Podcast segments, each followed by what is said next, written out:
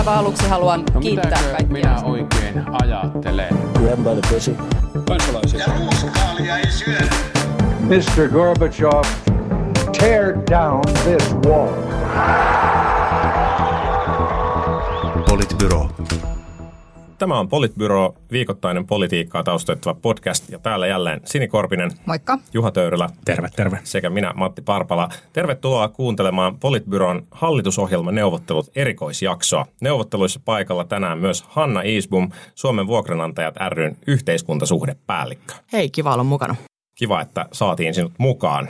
Mikä on teidän mielestänne tärkein asia asuntopolitiikassa ensi hallituskaudella ja mitä seuraavan hallituksen pitäisi sille tehdä?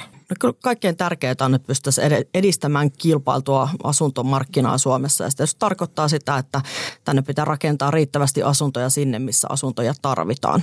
Mm. Kilpailulla asuntomarkkinalla viittaa ilmeisestikin siihen, että, että meillä on Suomessa yksityisiä vuokranantajia ja tuettuja vuokra-asuntoja ja sitten on vielä näitä instituta- institutionaalisia toimijoita, eikö niin? Joo, siis meillähän on tosi monipuolinen vuokramarkkina Suomessa ja, ja se johtuu kyllä siitä, että meillä on, on poikkeuksellisen paljon myös tällaisia yksityisiä pieniä vuokranantajia, joitakin siis itsekin edustan. Ja tota, että lähes 40 prosenttia meidän vuokramarkkinoista vai vuokra-asunnoista, joita Suomessa on tarjolla, niin on tällaisten pienten yksityisten tarjoamia vuokra-asuntoja. Et se on kyllä poikkeuksellisen paljon, että ollaan, ollaan niin isoin toimija tässä koko vuokramarkkinassa. Mm. Niitä on niin paljon, kun jos, jos julkisuutta seuraa, niin eihän tästä porukasta silleen puhuta. Niin, no ehkä sanotaan, että asuntosijoittamisesta on varmasti puhuttu viime, viime vuosina, mutta tietysti niin kuin että yksityisiä vuokranantajia on aina ollut aika paljon, mutta kyllä se on myöskin kasvanut viime vuosina. Ja sitten toisaalta, että Suomessa on aika, aika helppo toimia vuokranantajana moniin muuhun Euroopan maihin verrattuna, että monessa maassa on vuokrasääntely käytössä. Siis esimerkiksi niin kuin länsinaapurin ei tarvitse ainoastaan katsoa, ei sen pidemmälle, että, että jossa sitten tällaista vapaata toimivaa vuokramarkkinaa ei ole olemassa. Että mm. siellähän käytännössä asunnon vuokraaminen on tosi hankalaa omankaan, jos vaikka muuttaisi vuodeksi pois, niin siihen tarvii, tarvii luvat ja tiukasti säänneltyä, että miten se, miten se asunnon vuokraaminen toimii. Mm. Mutta siis sen lisäksi, että vaikka tästä, että Juha sanoi, että tästä ei kauheasti puhuta, puhuta niin, niin kyllä sitten myöskin herää tavallaan se, että kun katsoo vaikka puolueiden asuntopoliittisia linjauksia, niin, niin jotenkin tuntuu, että sielläkin puhutaan usein näistä institutionaalisista tai, tai niin kuin jotenkin kunnan tai kaupungin vuokra-asunnoista enemmän, eikä niinkään tästä ikään kuin tästä yksityissijoittajapuolesta. Mistä sä luulet, että se johtuu? No tietysti varmaan se johtuu siitä, että sitten valtion toimet liittyy niin tiukasti sitten näihin, näihin ARA, ARA-vuokra-asuntoihin ja ARA-tukiin, mutta tietysti se, että silloin se myöskin kaventaa aika paljon sitä asuntopolitiikkaa, josta puhutaan, että sitten helposti keskitytään aika pieneen osaan kuitenkin tästä meidän koko asuntomarkkinasta. Niin ja sen lisäksi on vielä itse asiassa niin, Matti yrittää tuolla sanoa jotain, mutta mä sanon ensin, että, että siis, siis ehkä se juuri, että, että mikä tässä niin kuin on mun mielestä yllättävää myös on siis se, että, et, ää, no niin, mä kadotin ajatuksen. Ei se mitään. Sait kuitenkin puheenvuoron. Sain kuitenkin puheenvuoron, se oli tärkeää. Niin. Hannan puheenvuorosta, Matti. niin, ehkä, ehkä tota, sori Matti. Kestilo kesti liian pitkään nyt.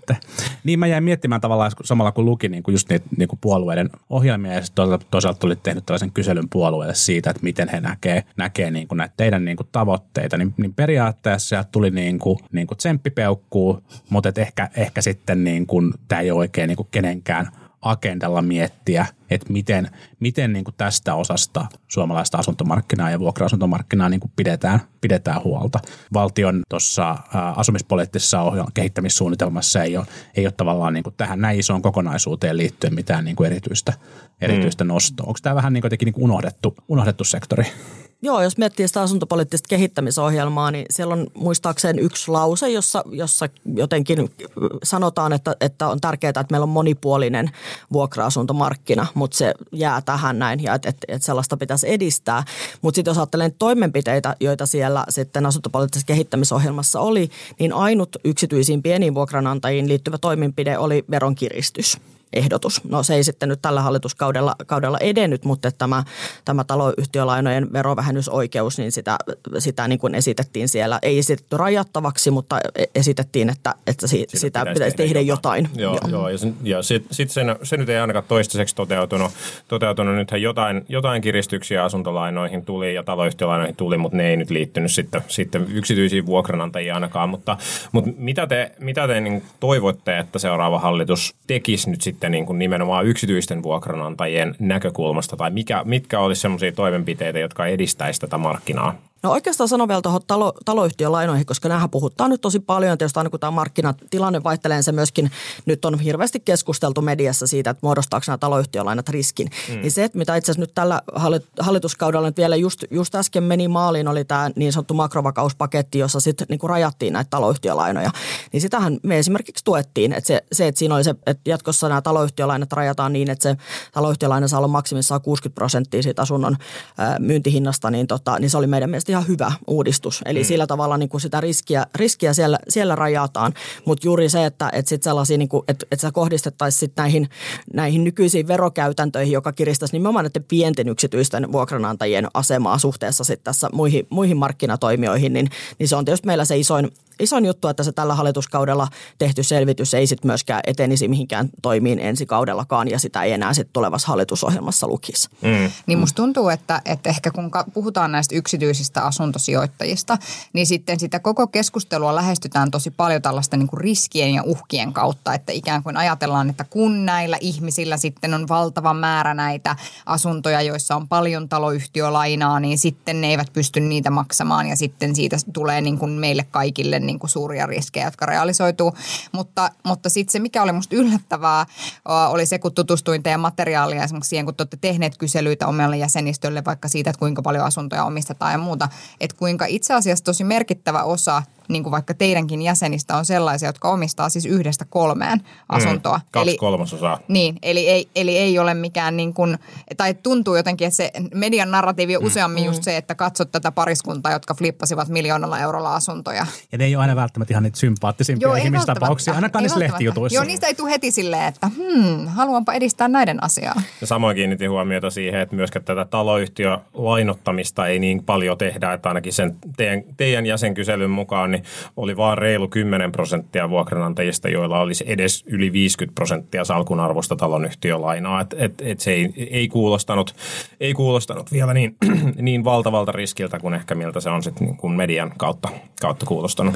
Joo, kyllähän se median käsit perusteella niin syntyy ehkä aika toisenlainen kuva asuntosijoittamisesta kuin mitä niin kuin sit taas meidän jäsenistön perusteella. Et, et aika usein sitten tosiaan kerrotaan näitä sellaisia isolla riskillä, isolla velkavivulla. Nyt lähdin tässä sitten reilu parikymppisenä hommaamaan näitä asuntoja ja nyt on sitten jo sata, sata asuntoa salkussa. Että kyllä aika harvinaisia tällaiset, tällaiset tarinat on, että, että useimmin se asuntosijoittaja on sellainen, joka on ehkä jo maksanut oman asuntolainansa tai on sen loppusuoralla ja miettii, että mihinkä sitten tässä eläkepäivien varalta sijoittaisi ja sitten ajattelee, että se on kuitenkin suomalaisille aika tuttu. Me ollaan totuttu siihen, että se oma asunto on se sijoitus, joten se asunnon ostaminen ja siihen liittyvät asiat on tuttuja ja, ja se voi tuntua niin kuin turvallisemmalta kuin esimerkiksi osakesäästäminen. Mm. Et se on kuitenkin tosiaan, jos katsoo verottajan tietoakin, että tietysti meidän jäsenä on vain osa suomalaisista pienistä vuokranantajista, mutta verottajan tietojen mukaankin se menee aika yksi yhteen, että kuinka moni suomalainen saa tota, tuloja vuokra-asunnosta ja kuinka monta sitten vuokra-asuntoa tilastojen mukaan on niin kuin tällä markkinalla, mm. että,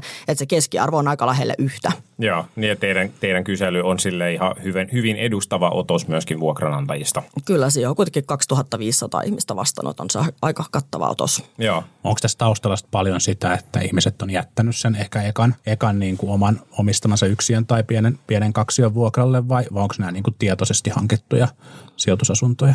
Kyllä sekä, että perinnöksi saatu ja oman ensimmäisen asunnon, tota, että se on jätetty vuokralle ja sitten tietysti osa on niitä, jotka ovat sitten ihan aloittaneet asuntosijoittamisen. Mm. Onko tämä sitä kansankapitalismia, mistä puhutaan? No kyllä tämä on, on sitä ja, ja kuitenkin se kartuttaa niin kuin su, suomalaisten varallisuutta. Että aika usein siitä asuntosijoittamisesta myös niin kuin puhutaan vähän siihen tyyliin, että, että on niin kuin sijoittajan asunto ja unohtuu se, että se, se tarjoaa myöskin jollekin ihmiselle kodin.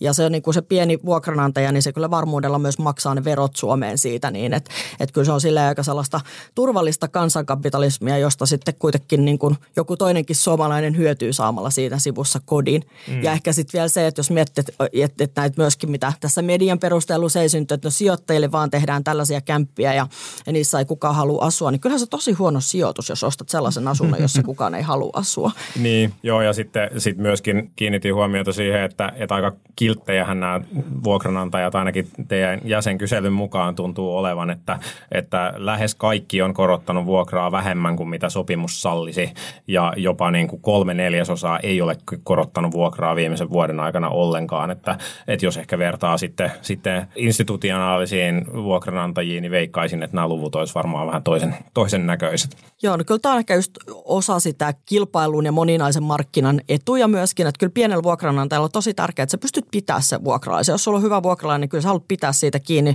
Jos sulla on yksi tai kaksi asuntoa, niin, niin tota, kyllä siinä kannattaa panostaa siihen, että siinä on joka kuukausi se asunto on täynnä, että siinä ei tule sitä vaihtuvuutta, eikä sitten myöskään tietysti synny kustannuksia siitä, että, että pitäisi olla koko ajan etsimässä uutta vuokralaista. Että kyllä me, se on, tosi monelle on tärkeä arvo se, että saa hyvästä vuokralaisesta pidettyä kiinni. Mm. Sitten jos katsoo niin niitä eroja, mitä on just vaikka sen aratuetun asumisen ja sitten niin näiden yksityisten, yksityisten vuokranantajien välillä, niin se mikä musta oli yllättävää oli se, että okei okay, pääkaupunkiseudulla erot niin kuin neliövuokrien välillä on vielä aika isoja, mutta heti kun lähdetään pääkaupunkiseudun ulkopuolelle ihan vaikka Lahteenkin, niin itse asiassa se ero, mikä on niin kuin per neliö, mitä maksetaan niin kuin aratuetusta, aratuetusta asunnosta verrattuna siihen, mitä maksetaan yksityisellä markkinoilla olevista asunnoista, niin oli sitten kuitenkin niin pieni, että jotenkin sekin tuntui vähän hassulta suhteessa siis jälleen kerran, jos palataan niin kuin siihen, että kun puhutaan kohtuuhintaista asumisesta ja, ja siitä, että mitä puolueiden niin kuin tavallaan to-do-listalla siihen usein liittyen on, niin, niin sekin oli semmoinen kiinnostava havainto itselleni.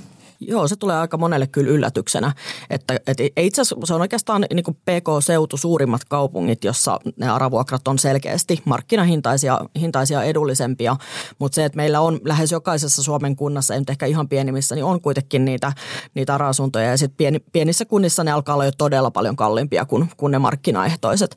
Ja ehkä tässä niin kuin kohtaa hyvä, hyvä todeta se, että kyllä se niin kuin aika moni aina sitä vähän epäilee, että näinköhän toi ihan markkinatalous ja kysynnä ja tarjonnan laki toimii asuntomarkkinoilla, mutta kyllähän se niin kuin selvästi näkee, että siellä missä tarjonta on enemmän kuin, kuin kysyntää, niin, niin kyllä ne vuokrat tulee sitten alas. Eli, eli tota, ja se on nähty nyt jopa täällä PK-seudulla, että kun on vaan rakennettu tarpeeksi ja, ja, tota, ja sitten täällä tietysti saman aikaan tapahtui se, että tämä väestön kasvu täällä, täällä hidastui, niin, niin se yhtälö, että Helsinkiin taisi tulla viimeisen kolmen vuoden aikana yhteensä 21-22 000 uutta asuntoa mm-hmm. ja olisiko asukkaita tullut 8 000, niin kyllä jokainen varmaan siitä yhtälöstä osaa laskea, että mitä silloin tapahtuu tapahtuu sit asuntojen hinnoille ja vuokrille. Mm. Marinin tota, hallitusohjelma tai Rinteen ja sitten Marinin hallitusohjelmahan nosti tämän, nosti tämän niin kuin vuokrien kustannustasoa no, tasoa niin kuin nopeamman kasvun, kasvun esille ja varmaan se niin kuin paikoitellen pitää, pitääkin paikkansa, mutta sitten meillä on varmasti Suomessa monia paikakuntia, missä näin ei niin kuin suinkaan, suinkaan ole, koska sitten vuokralaisilla on niin kuin aika paljon mahdollisuuksia vaikuttaa siihen, että, että kun siellä ei kuitenkaan, tai kun, no ei ole vaan niin paljon ihmisiä tulossa, että, että ne vuokra-asunnot menis niin, menis niin, niin kuin nopeasti. Tämä mun mielestä tämä ARA-vertailu oli tosi kiinnostava esimerkki siitä, miten eriytynyt tätä asumis, ää, tai asumisen kustannuksia ja ylipäänsä niin kuin asuntopolitiikka Suomessa tällä hetkellä on. Että meillä on selkeästi niin kuin pääkaupunkiseutu, ehkä pari muuta yliopistokaupunkia ja sitten niin kuin joukko erilaisia niin kuin aika paljon vaikeammassa tilanteessa olevia, olevia niin kuin alueita ja kuntia. Mm, ja sitten ylipäänsä toi niin kuin kysymys siitä, että pitäisikö seura, vuokrien seurata edes kustannustasoa, koska vuokrathan just määräytyy niin kuin asuntojen kysynnän ja tarjonnan mukaan ja, ja sit niissä on eri driverit kuin mitkä sitten elinkustannusindeksissä noin, noin muuten on.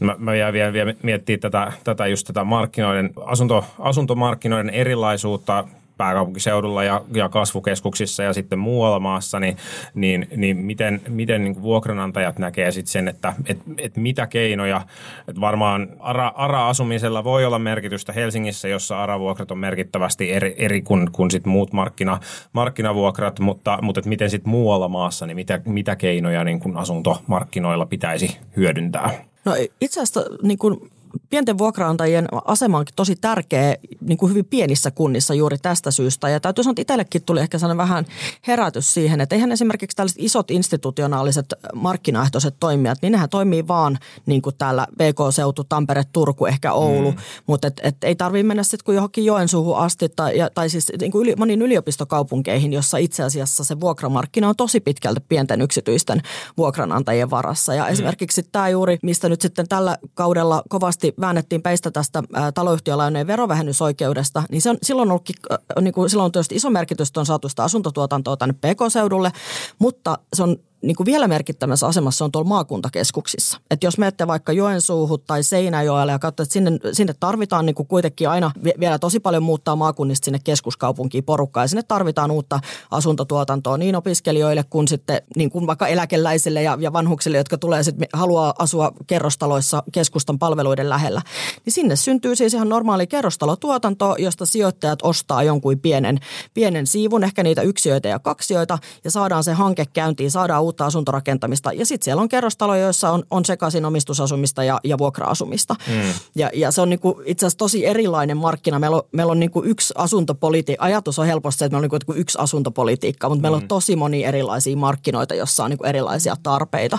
Ja tämä on musta kiinnostavaa, jos taas palaa niin kuin puolueiden tavoitteisiin, että sitten kun me mietitään vaikka, mietitään vaikka, äh, vaikka keskustaa tai, tai niin kuin, äh, kaupunkien etuja ajavia puolueita ja muita, niin sitten juuri ikään kuin tämä ajatus siitä, että meillä voisikin olla tämän maan sisällä erilaisia politiikkoja, kun me puhutaan asumisesta. Että se ei olekaan pelkästään, että ikään kuin se sen niin kuin, tietyllä tavalla sen politiikan eriyttämisen pitäisi olla valtion asia, eikä pelkästään paikallinen kysymys. Että jos me mietitään niin kuin monia muita politiikka-alueita, niin kuin vaikka tämän koulutuspolitiikkaa, niin Helsingissä ratkotaan omanlaisia asioita ja muualla ratkotaan toisenlaisia asioita. Mutta tässä asuntopolitiikka-asiassa valtion pitäisi osata tehdä erilaisia politiikkoja samaan aikaan. Mm. Mm. Niin, ja kyllähän tässä näkyy myös, no sä mainitsit keskustan ja sitten, että nämä niin kuin, niin kuin syrjäseudut, no siellä on toisaalta myös sitten se niin kuin massiivinen ongelma siitä, että me tehdään sille kiinteistökannalle, joka, jota ei kannata enää esimerkiksi pankkilainottaa niin kuin remontteihin. Ja se on sitten niin kuin omistajat, osakkaat on siellä vaan niin kuin nalkissa ja siihen ei oikeastaan ole mitään, niin kuin, siihen ei ole mitään hyviä, hyviä ratkaisuja. Se riski vaan, riski vaan niin kuin tulee jossain määrin niin kuin realisoitumaan. Ja sitten meillä on ehkä, ehkä tämä niin kuin, niin kuin vasemmistopuolueet, jos on tämmöinen, niin kuin, miten se nyt kuvaisi, niin kuin historiallinen ideologinen bias siihen sosiaaliseen asuntotuotantoon, joka on tietenkin ollut tosi tärkeää ja on hirveän tärkeää, mutta se on ehkä luonut sellaisen tilanteen, että, että osa puolueista, omanikin, niin katsoo, katsoo niin kuin asuntomarkkinoita liian yksilmäisesti niin kuin pelkästään sen, sen niin kuin linssin kautta.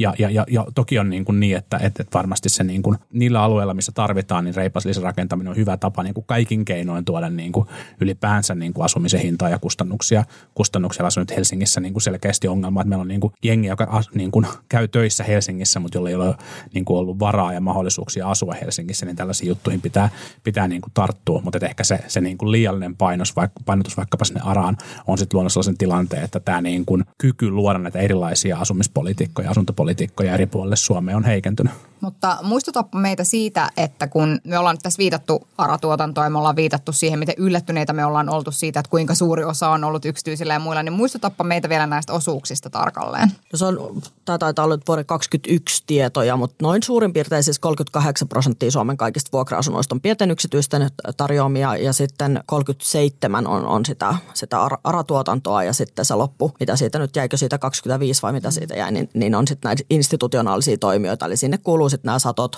kojamot, ää, isot mm, eläkeyhtiöt, tämän mm, tyyppiset. Aivan, joo, tämä oli hyvä. Tässä vaiheessa tajusin, mm. että emme ole ehkä käyneet tätä lukua missä vaiheessa läpi, mutta nyt se on siis käyty, eli tavallaan tämä aratuetun ja sitten tämän pienten yksityisten omistus on niin kuin mm. saman suuruista. Niin se on, on niin kuin siis todennäköisesti jopa mahdollista, että, että meidän tota, kuuntelijat on meitä sivistyneempiä, mutta, mutta pakko sanoa, että tämä kyllä niin kuin yllätti mut, jos miettii ihan vaan sitä, että miten, miten niin kuin, kun on seurannut niin kuin politiikkaa ja, ja asuntopolitiikkaa, niin eihän tästä, tästä ei tavallaan, niin kuin, ei, tämä niin kuin ei hahmotu niin kuin minkään puolueen tai minkään hallituksen ohjelmista, tai sitten kun seuraa yleisesti vaan niin kuin julkisuutta, niin ne on usein just nämä niin kuin, joko se sosiaalinen asuntotuotanto tai sitten, sitten niin kuin nämä institutionaaliset toimijat, jotka näkyy, näkyy niin kuin julkisuudessa.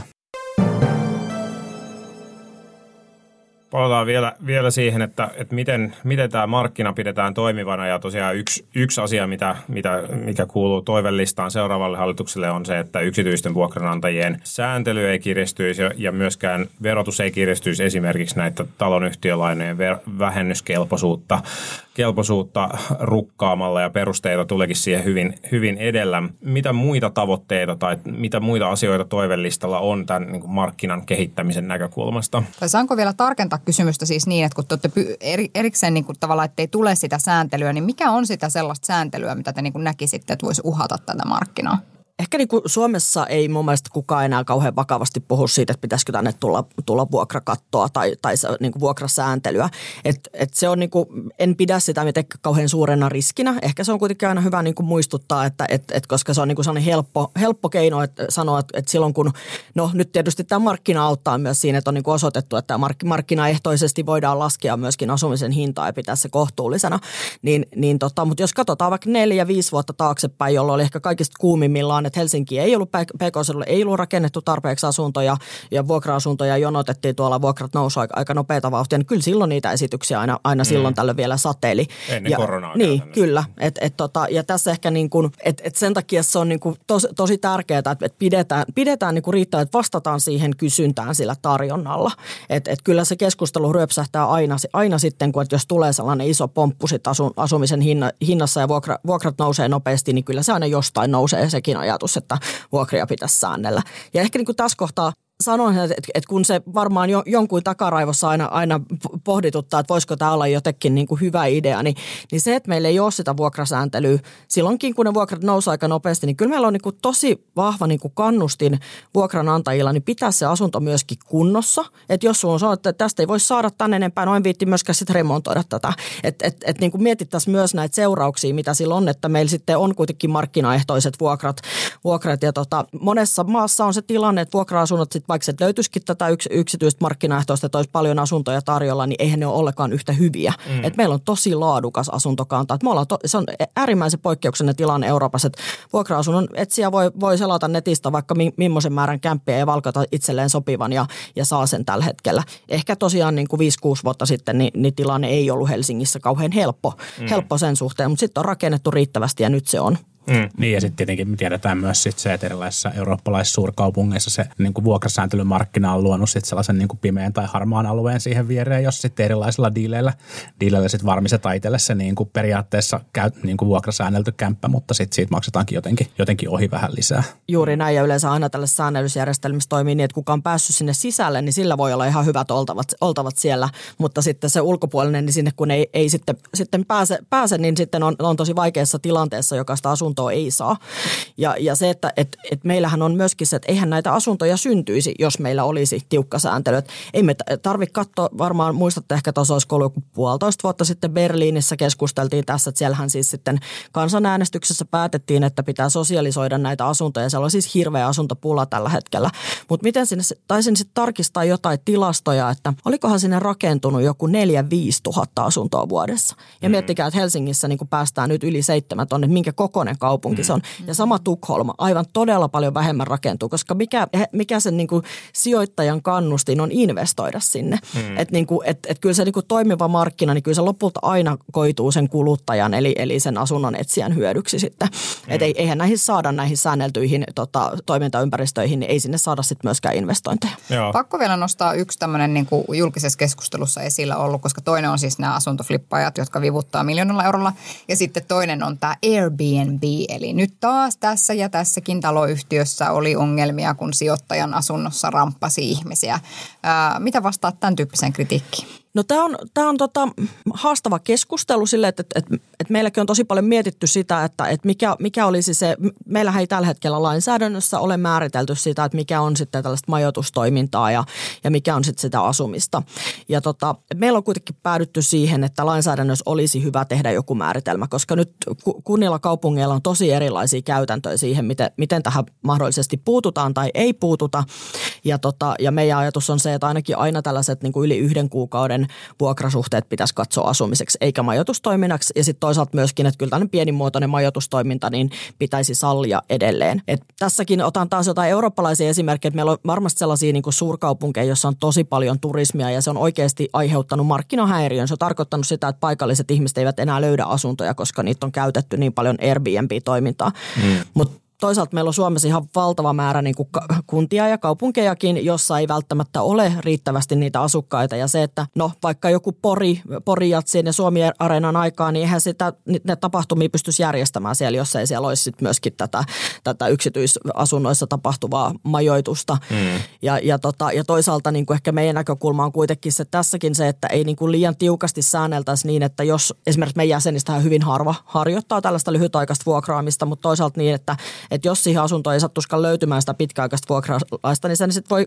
se voi olla jossain käytössä se, se asunto. Ja sitten tässä ehkä nousee aika usein se häiriökeskustelu, että mitä jos ne aiheuttaa häiri, häiriötä täällä tota, asunnoissa, mutta toisaalta jos sattuu sitten sellainen asukas on sitten vuokralainen tai omistusasuja, joka aiheuttaa häiriötä, niin kyllä sellaisesta häiriötilanteesta semmoinen voi jatkua aika pitkään ennen kuin, ennen kuin se saadaan lopetettua. Et toisaalta jos tällainen lyhytaikainen vuokralainen joskus aiheuttaisi häiriötä, niin se on sitten tosi lyhytaikainen. Ja tietenkin aina kannustan siitä, että pitää toimia myös niin, että, että mitään häiriötilanteita ei saa syntyä. Mm, ja taitaa olla nykyään Airbnbillä standardisääntö, että asunnoissa ei saa juhlia ja se on niin kuin suoraan jo Airbnb-käyttöehtojenkin rikkomista, jos, jos sitä häiriötä syntyy. Et, et sielläkin on hyvin tiedostettu, että tähän liittyy sille yhteiskunnallisia riskejä, jos, jos, jos homma ei toimi. Kyllä. Ja... Pilalla on Airbnb-kämpätkin, ei niin. ole niin hauskaa kuin ennen. niin, kyllä. Mutta siis jotenkin tavallaan voi, kun me Suomessa oltaisiin siinä ongelmassa, että meillä niin kuin Helsinkiin tulisi niin paljon matkailijoita ja turisteja, että me, me jouduttaisiin niin kuin murehtimaan, murehtimaan tällaista. Mutta jotenkin tuntuu, että,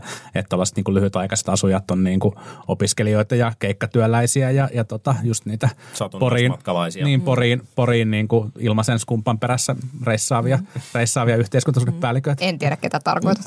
Ja se on kuitenkin, siis onhan se myöskin, jos nyt matkailijan näkökulmasta, niin hyvä, että on monenlaista tarjontaa, koska vaikka jokin perheelle, jossa sulla on jo niin teinejä ja muuta ja kaikki ei mahdu siihen samaan hotellihuoneeseen tai on niin kuin, että sulla on enemmän tilaa lapsille tai haluat niin kuin, mikä tahansa, niin onhan se niin kuin matkailun kannaltakin ihan hyvä, että meillä on monenlaista tarjontaa, että ei ole pelkästään se standardihotelli. Että, mutta ei tämä nyt niin kuin mikä ainakaan sellainen, että se on ihan hirveästi tätä niin kuin hotellibisnestä horjuttaisi täällä. Mm. Niin jotenkin tuntuu niin kuin hankalalta nähdä niitä syitä, minkä takia Suomessa tässä, tässä aiheessa tarvittaisiin ihan hirveästi mitään sääntelyä. Ilmiö tuntuu niin pienimuotoiselta, että, että miksi sitä pitäisi mm. niin kuin, muuten kuin sääntelyn ilosta säännellä. Lähinnä ehkä tulee mieleen se, että kun, kun kaupungit on nyt tosi, tosi, todellakin aktivoitunut tässä ja ruvennut mm. suosittelemaan vaikka talonyhtiöille jotain tiettyjä toimintatapoja, mm. niin, niin sitä, siitä, se tulee mieleen, että pitäisikö siellä olla sitten sit tavallaan – markkinan selkeyttämiseksi ja sen markkinan ennakoitavuuden mm. ää, niin kuin säilyttämiseksi, niin pitäisikö sitten lainsäädäntö tai jollain asetustasollakin olla jotain ohi, niin kuin semmoisia suuntaviivoja, että, että just niin kuin Hanna sanoit, että, että miten tulkitaan tiettyjä termejä, koska mm-hmm. niistähän on sitten käyty, käyty äh, myös, myös niin kuin oikeudessa käyty mm-hmm. sitten keissejä, että mikä, mitä on pidetty majoitustoimintoja ja mitä ei. Et ihan tämmöisen niin kuin lainsäädännön ennakoitavuuden näkökulmasta mm-hmm. se voisi olla hyödyllistä. Joo, että on just ehkä se, että se kuntien kaupunkien käytännöt vaihtelee yllättävän mm-hmm. paljon ja, ja se, että, että tota, sen takia ollaan sitten itsekin kallistuttu sille kannalle, että olisi parempi, että tästä jonkinlaiset niin kuin, to, toimintahan niin kuin sanotaan, että toimintaympäristö olisi, olisi suurin piirtein e, e, niin kuin yhtä lailla ennakoitava koko maassa, niin olisi kuitenkin mm. hyvä.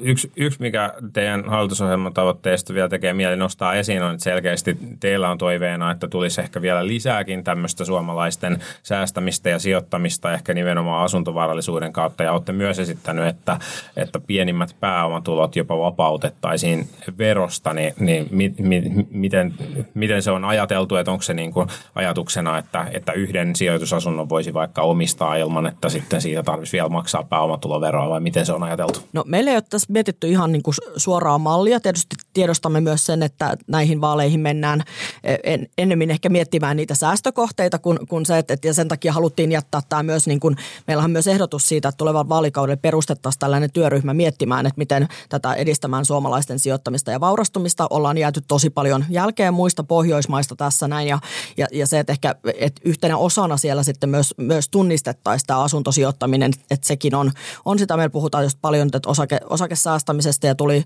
on tullut tämä osakesäästötili ja tämän kaltaisia elementtejä, mutta et, et, et se asuntosijoittaminen olisi myös siellä pakissa mukana ja ollaan tähän tämä yksi esimerkki tuotu, että se voisi olla esimerkiksi tämä, tämä tosiaan tämä pienten pääomatulojen vapauttaminen verosta, mutta ehkä ajatus se, että jos saataisiin tällainen työryhmä aikaisiksi, niin siellä sitten pystyttäisiin myöskin pohtimaan erilaisia keinoja, miten se on järkevää toteuttaa. Mm. No, no mitäs nyt vielä sitten, kun ollaan menossa kohti vaaleja, vaaleja ja, ja hallitusohjelmaneuvotteluita, niin, niin, niin minkälaisia ajatuksia nyt puolueiden hallitusohjelmatavoitteet on herättänyt? Onko sieltä noussut esiin jotain erityisen positiivista tai jotain, mitä toivoisit, että siellä Ja leijonia ja lampaita. Onkohan tuossa trademark, saada käyttää leijonia ja lampaita? En, en mä tiedä, mutta, mutta jos ei saada, niin älkää lähettäkää mitään laskua. Ehkä tämä asuntopolitiikka on aika pienessä osassa yleensä aina näitä vaali, vaalitavoitteita ja, ja aika harvoin myöskään niin kuin esimerkiksi vaalitenteissä tästä aiheesta keskustellaan. Et, et nyt luulen, että enemmän niin kuin korostuu sitten tietysti tämän niin kuin energiahintakysymykset, tällaiset niin kuin ihmisten asumiseen liittyvät asuma, asiat, mutta ei niinkään paljon ehkä tämä asuntopolitiikka sinällään. Ehkä sen perinteisesti näkee, että vasemmistopuolueilla korostuu se tuettu vuokra-asuminen ja sen, sen merkitys, ja tota, mutta Voisi ehkä sanoa, että, että niin kuin tässä varmasti nousee sellaisia niin kuin yllättäviä kysymyksiä, jotka ei ole suoraan niin kuin meidän hallitusohjelmatavoitteista ja muuta. Totta kai esimerkiksi tämä taloyhtiölaina-kysymys on sellainen, joka, joka nousee mediassa ja puhuttaa ja ihmisiä mietityttää se. Että silloin tietysti niin kuin halutaan, että siinä niin kuin tämä, tämä sääntely, joka, jota nyt sitten jo toteutettiin, että katsotaan rauhassa myöskin esimerkiksi sen, sen tota, miten ikään kuin se lähtee toimimaan, että siinä on tehty toimenpiteitä, että se muistetaan näissä, näissä vaalikeskusteluissa ja tota, että ei niin kuin ikään kuin äh, lähdetä sellaisiin äkkivääriin toimiin myöskään sitten sen perusteella, että mitä mediassa mahdetaan kirjoittaa, että jossain mm. vaalitentissä jo heti nousi kyllä, että, että sitten myöskin kysymyksenä saattaa tulla puoluejohtajille sellaista, että pitäisikö nyt sitten asuntosijoittajilta viedä kaikki, kaikki verovähennysoikeudet ja tällaistakin kysyttiin puheenjohtajien vaalitentissä, mikä oli ehkä sitten aika, aika yllättävä kysymys toimittajilta, että ei, eipä mm. ole ennen noussut kyllä asuntosijoittaminen vaalitentti mm. tenttikysymyksissä. Joo, joo, kyllähän tässä varmaan markkina on vielä aikamoisessa myllerryksessä edelleen just tämän korona- ja etätyön ja kaiken muun jäljeltä. Ja siinä mielessä on ihan ymmärrettävää toivoa, että nyt hetki, hetki hengitetään ja katsotaan, mitä tapahtuu. Mm. Siis silleen varmaan hallitusneuvottelujen aikana julkisuudessakin tullaan puhumaan asuntopolitiikasta, että valtiovarainministeri Saarikon perustama työryhmä, joka koski näitä, näitä tota, asuntolainojen korkovähennyksen palauttamista ja, ja sitten sitä mahdollista velkaaton asettamista suomalaisille, niin, niin sen, tota, sen raportin, tota, sen työryhmän raportin raportti ilmeisesti valmistuu just niin kuin hallitusneuvotteluiden aika, joten se varmaan nousee, nousee sitten taas keskusteluun. Joo, tämä velkakattohan oli meille yksi kysymys silloin, kun tätä makro, makrovakauspakettia valmisteltiin, niin vastustettiin sen, sen käyttöönottoa. Se juuri osuisi ehkä, ehkä niin kuin asuntosijoittajiin, koska siinä katsottaisiin vain henkilön mm. ansiotuloja ja, sit use, ja siinä ei taas katsottaisi sitä sen lainan vakuutena olevaa varallisuutta, jota sitten taas niin kuin, mm. sulla voi olla sitten niitä aika hyvätkin vakuudet, vakuudet olemassa ja ehkä juuri, juuri sen takia, että tietysti hirveän vaikea on saada ihan sellaista tarkkaa faktatietoa meidänkään, mutta niin kuin kuitenkin se, että aika usein sillä asuntosijoittajalla niin täytyy olla aika paljon jo sitä, niitä vakuuksia sitä lainaa varten. Ne on paljon tiukemmin testattuja kuin omistusasuntolainat. Mm. Ja, ja myöskin ehkä se vuokra-asunto voi olla helpommin realisoitavissa kuin, jo, kuin omistusasunto. Että kuitenkin niin kuin tällaiset seikat meinaa sitten aina välillä tässä keskustelussa unohtua. Mm. Niin, kyllähän jos näitä lukuja katsoo, että jos, jos oikeasti se velkakatto olisi toteutettu niin, että siinä katsotaan vaan sen niin kuin yksilön, yksilön tuloja, niin se olisi käytännössä pakottanut siirtämään merkittävän osan tästä yksityisestä vuokran anta, antamisesta se olisi pakottanut siirtymään yhtiömuotoon, joka